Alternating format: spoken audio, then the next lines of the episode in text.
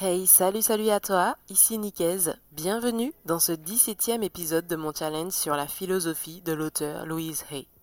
Et comme la numérotation correspondrait bien, j'ai choisi de le publier également en tant que 17e épisode de mon podcast Je choisis la réussite. À ce stade du challenge, nous avons bien compris la philosophie de l'auteur Louise Hay et nous connaissons les outils simples et puissants qu'elle nous propose d'utiliser pour nous libérer des schémas psychologiques et émotionnels qui bloquent notre épanouissement et enfin nous autoriser à vivre la paix et le bonheur dans chaque domaine de notre vie. Donc, à partir d'aujourd'hui, il est temps de faire des changements concrets, de transformer concrètement certains aspects de notre vie il est temps de construire du neuf. Et c'est précisément ce que je t'invite à faire à travers cette troisième phase du challenge. Et je te propose de commencer cette phase par le fait de trouver et de définir tes objectifs de vie. Parce que le plus souvent, nous avons une vision très claire de ce que nous ne voulons plus. Mais il est beaucoup plus difficile de savoir clairement qu'est-ce que l'on veut vraiment dans la vie. Donc, que dirais-tu de répondre à cette question dans cet épisode? Si ce programme te convient et que tu es prêt ou prête à faire un beau travail d'introspection, alors prends de quoi noter, de quoi t'hydrater et on est parti. Comment trouver et définir ses objectifs de vie? En fait, il y a trois façons de répondre à cette question. La première façon, c'est ce qu'on a tendance à faire le plus naturellement. C'est de définir nos objectifs de vie à partir de ce qui nous manque aujourd'hui. Donc, on fait un peu des choix par défaut. Par exemple, j'en ai marre de mon petit appartement en ville, donc je veux une grande maison à la campagne. J'en ai marre de mon emploi salarié, donc je veux être entrepreneur. J'en ai marre de me sentir seul, donc je veux être en couple. Et nous pourrions prendre énormément d'exemples de ce type, mais le plus intéressant encore, c'est de prendre ton exemple et de travailler concrètement sur tes objectifs de vie. Donc je t'invite à prendre ton cahier magique, comme je l'appelle, ou de prendre une feuille simplement, et de faire ce petit exercice. Trace une ligne verticale au milieu de ta page pour matérialiser deux colonnes. Dans l'entête de la colonne de gauche, écris J'en ai marre de trois points de suspension. Et en entête de la colonne de droite, écrit Ce que je veux à la place, c'est deux points. Il ne te reste plus alors qu'à compléter ce tableau en indiquant au moins cinq choses dont tu as vraiment marre dans ta vie actuelle, euh, qu'il s'agisse de ta santé, de tes relations, de ta situation professionnelle ou financière, peu importe en fait. Indique simplement à gauche au moins cinq choses que tu désires profondément voir changer dans ta vie. Et pour chacune de ces choses, indique en face, donc dans la colonne de droite, qu'est-ce que tu aimerais vivre à la place? Et si jamais tu as du mal à démarrer cet exercice et à identifier clairement ce que tu aimerais changer dans ta vie, tu peux t'aider de l'outil de coaching qui s'appelle la roue de la vie. C'est un outil qui t'aide à faire le bilan sur là où tu en es aujourd'hui dans ta vie et qui t'aide à mettre des mots sur tes sources d'insatisfaction afin de pouvoir plus facilement les combler justement. Donc j'ai fait une vidéo détaillée dans laquelle je te montre comment utiliser cette roue de la vie. Tu peux la retrouver sur la chaîne YouTube et je te mets également le lien en description. Donc tu peux mettre cet épisode sur pause pour prendre le temps de réaliser cette première partie de notre exercice et on se retrouve une fois ta liste faite.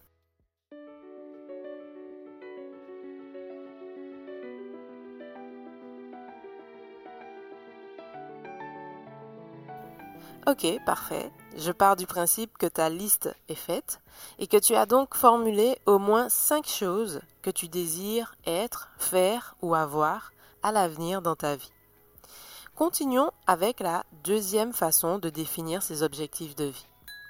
Cette deuxième façon, c'est de les définir cette fois non pas à partir de ce que l'on cherche à éviter ou à fuir, mais plutôt à partir de la vie des autres, à partir de ce que l'on voit. Parce que, de façon générale, nous sommes tous un peu attirés par les mêmes clichés de la vie idéale, Que l'on soit plutôt soleil, plage ou farniente, ou plutôt montagne, plutôt grands espaces, etc., globalement, on a tous envie de relations épanouissantes, d'une vie de couple complice, de confort, d'abondance, etc., etc. Mais là encore, je t'invite à te détacher de ces clichés très généralistes pour finalement venir un peu plus près de ta réalité, de ta vie actuelle et de ton identité. Parce que même si ça fait du bien de rêver, on est totalement d'accord, ce que l'on cherche surtout à faire, c'est de transformer concrètement nos rêves en réalité. C'est de vivre pleinement nos rêves. Et pour cela, je te propose donc la deuxième partie de notre exercice qui consiste à prendre une autre feuille et à tracer encore une fois deux colonnes. Dans l'entête de la colonne de gauche, écris cette fois Je suis inspiré par la vie de deux points. Et en en-tête de la colonne de droite, écrit Moi aussi, je veux, toi, point de suspension. Alors là, de la même manière, il ne te reste plus qu'à compléter ce tableau en indiquant cette fois au moins cinq personnes que tu trouves profondément inspirantes. Peu importe que tu connaisses personnellement ces personnes ou pas, et peu importe aussi que ça soit seulement certains aspects de leur vie qui t'inspirent et pas d'autres. Et ça, ça arrive, c'est totalement normal. Tu comprendras d'ailleurs pourquoi dans quelques instants.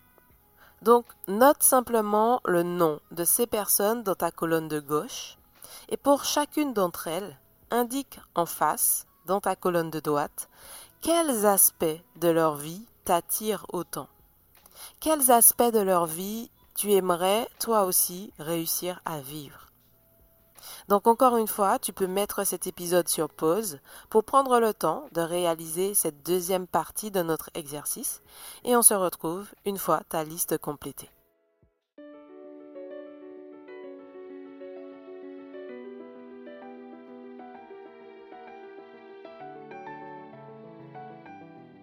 Ok, parfait, ta deuxième liste est faite.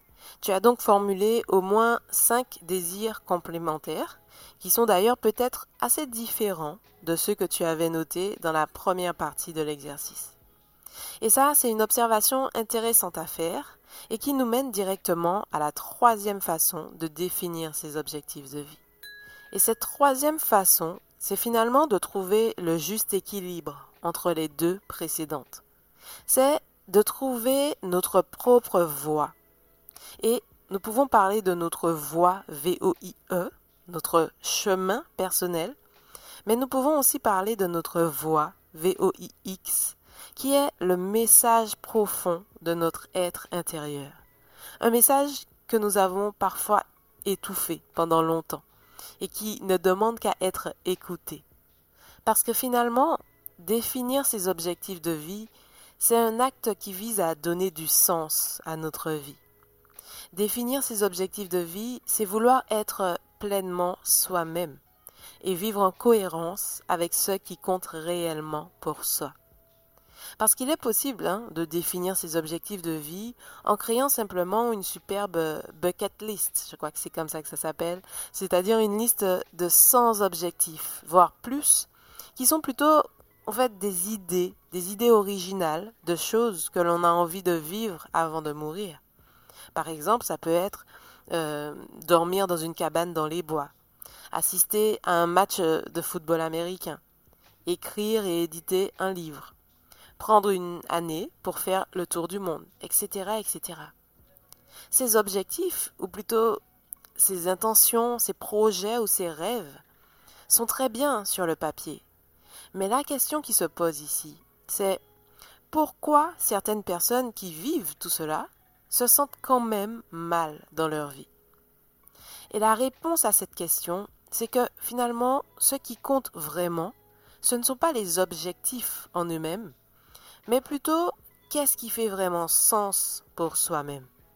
Et ça, ça, ça varie totalement d'une personne à une autre. Et c'est pourquoi tout à l'heure je te disais qu'il est tout à fait normal que certains aspects de la vie des personnes qui t'inspirent te plaisent et t'attirent profondément, alors que d'autres aspects de leur vie ne te plaisent pas, voire même te gênent profondément. Et c'est tout à fait normal parce que vous n'avez pas les mêmes valeurs, Vous n'avez pas les mêmes besoins, vous n'avez pas la même identité. Et c'est exactement pourquoi il est contre-productif de chercher à définir ses objectifs de vie à partir de l'extérieur. En réalité, tes vrais objectifs de vie ne peuvent être trouvés qu'en toi-même, qu'en apprenant à écouter ta petite voix intérieure. Et pour t'aider à comprendre les messages de cette petite voix intérieure, de ton être profond, voyons tout de suite la dernière partie de cet exercice.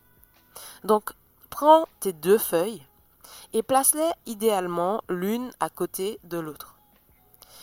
Compare ta première et ta deuxième liste et sur une troisième feuille, réponds aux trois questions suivantes. Première question, quel point commun, au pluriel, hein, quel point commun puis-je voir entre ces deux listes? Deuxième question, quel est le plus important pour moi parmi ces désirs, parmi tout ce que tu as noté dans tes colonnes de droite? Et troisième question, en observant tout cela, de quoi ai-je vraiment besoin? Donc de nouveau, je t'invite à mettre cet épisode sur pause et prends le temps d'observer ce que tu as noté aux étapes précédentes pour répondre à ces trois questions puissantes. Et on se retrouve juste après.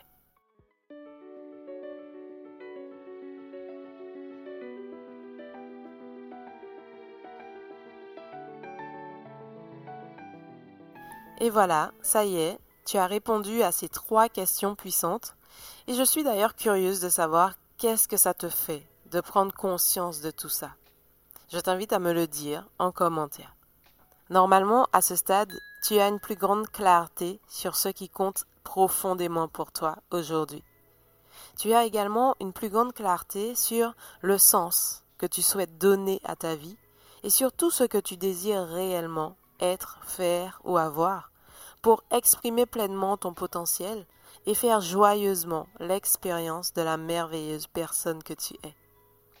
Donc, pour terminer cet exercice, il ne te reste plus qu'à formuler efficacement tes objectifs et à te focaliser sur leur réalisation.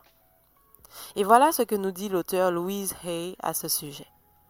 Si vous désirez réellement obtenir des changements dans votre vie, vous perdez votre temps si vous le faites en luttant contre le négatif.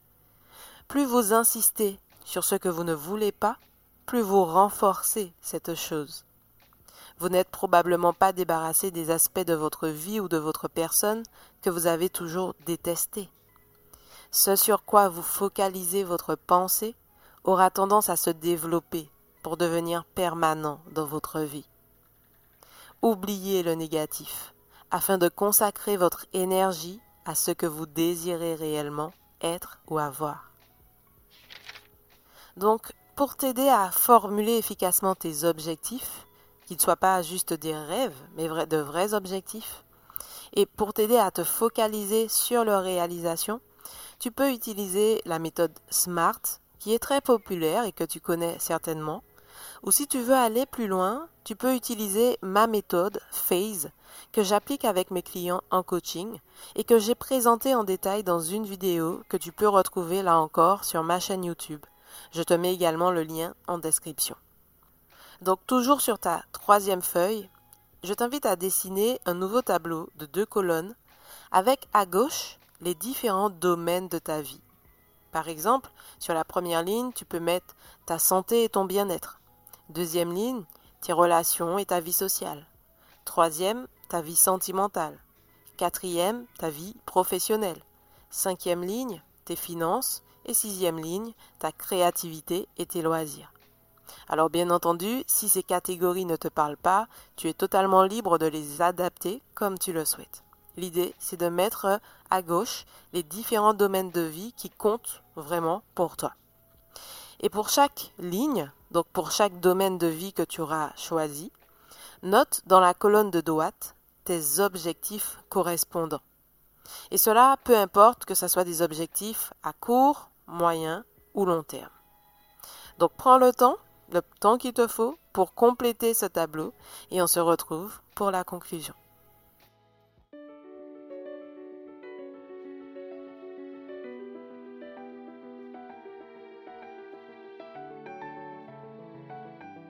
Et voilà, notre exercice est maintenant terminé. Et je te rappelle que tu peux télécharger la fiche de cet exercice au format PDF parmi les bonus de ce challenge. Ça, ça te sera utile si tu souhaites réutiliser à l'avenir cet exercice pour euh, faire évoluer ta vision, faire évoluer tes objectifs avec le temps. Parce qu'on se rappelle que rien n'est figé dans la vie. Donc vraiment, en suivant cette démarche que je t'ai proposée à travers cet exercice, tu as réussi à définir des objectifs de vie qui ne sont ni des objectifs par défaut, donc en réaction à ce qui te manque aujourd'hui, ni des objectifs qui sont certes très beaux sur le papier, mais qui sont finalement ceux des autres et qui donc ne te correspondent pas réellement. Au contraire, à travers cet exercice, tu as trouvé ta propre voie et tu as clarifié les objectifs qui ont vraiment du sens pour toi et qui par conséquent vont t'apporter le maximum de motivation, d'inspiration, de joie et d'épanouissement tout au long de ta progression.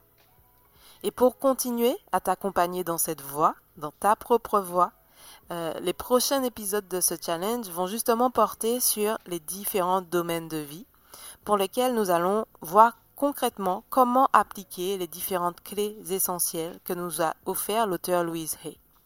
Donc si ce n'est pas encore le cas, je t'invite à t'abonner à la chaîne YouTube, à t'abonner aussi à la liste privée pour suivre ce challenge.